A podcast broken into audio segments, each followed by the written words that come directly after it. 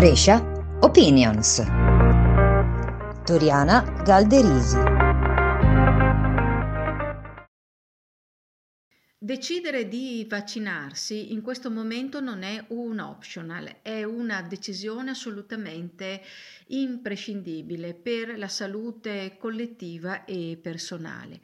Sulla uh, scelta di vaccinarsi pesano però moltissimi fattori che prioritariamente appartengono al funzionamento della nostra mente. A studiare i processi di decisione furono degli scienziati, in modo particolare due, Herbert Simon e Daniel Kahneman, rispettivamente due psicologi e neuropsicologi che nel 1978 Herbert Simon, nel 2002 Daniel Kahneman Feynman ricevettero addirittura il premio Nobel per la scienza per aver eh, dimostrato come funziona la mente umana di fronte alla presa di decisioni.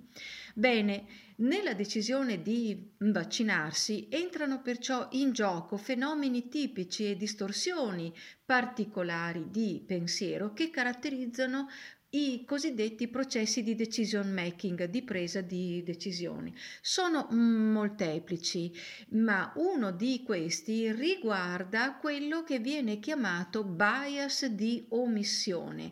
I bias sono delle scorciatoie di pensiero che la nostra mente prende un po' sempre, ma soprattutto nelle situazioni di paura, di forte eh, stress. Il bias di omissione ci dice che di fronte ad una scelta scelta rischiosa quando la persona può decidere tra due alternative, cioè fare o non fare, la tendenza prevalente è quella dell'omissione, cioè di non compiere l'azione.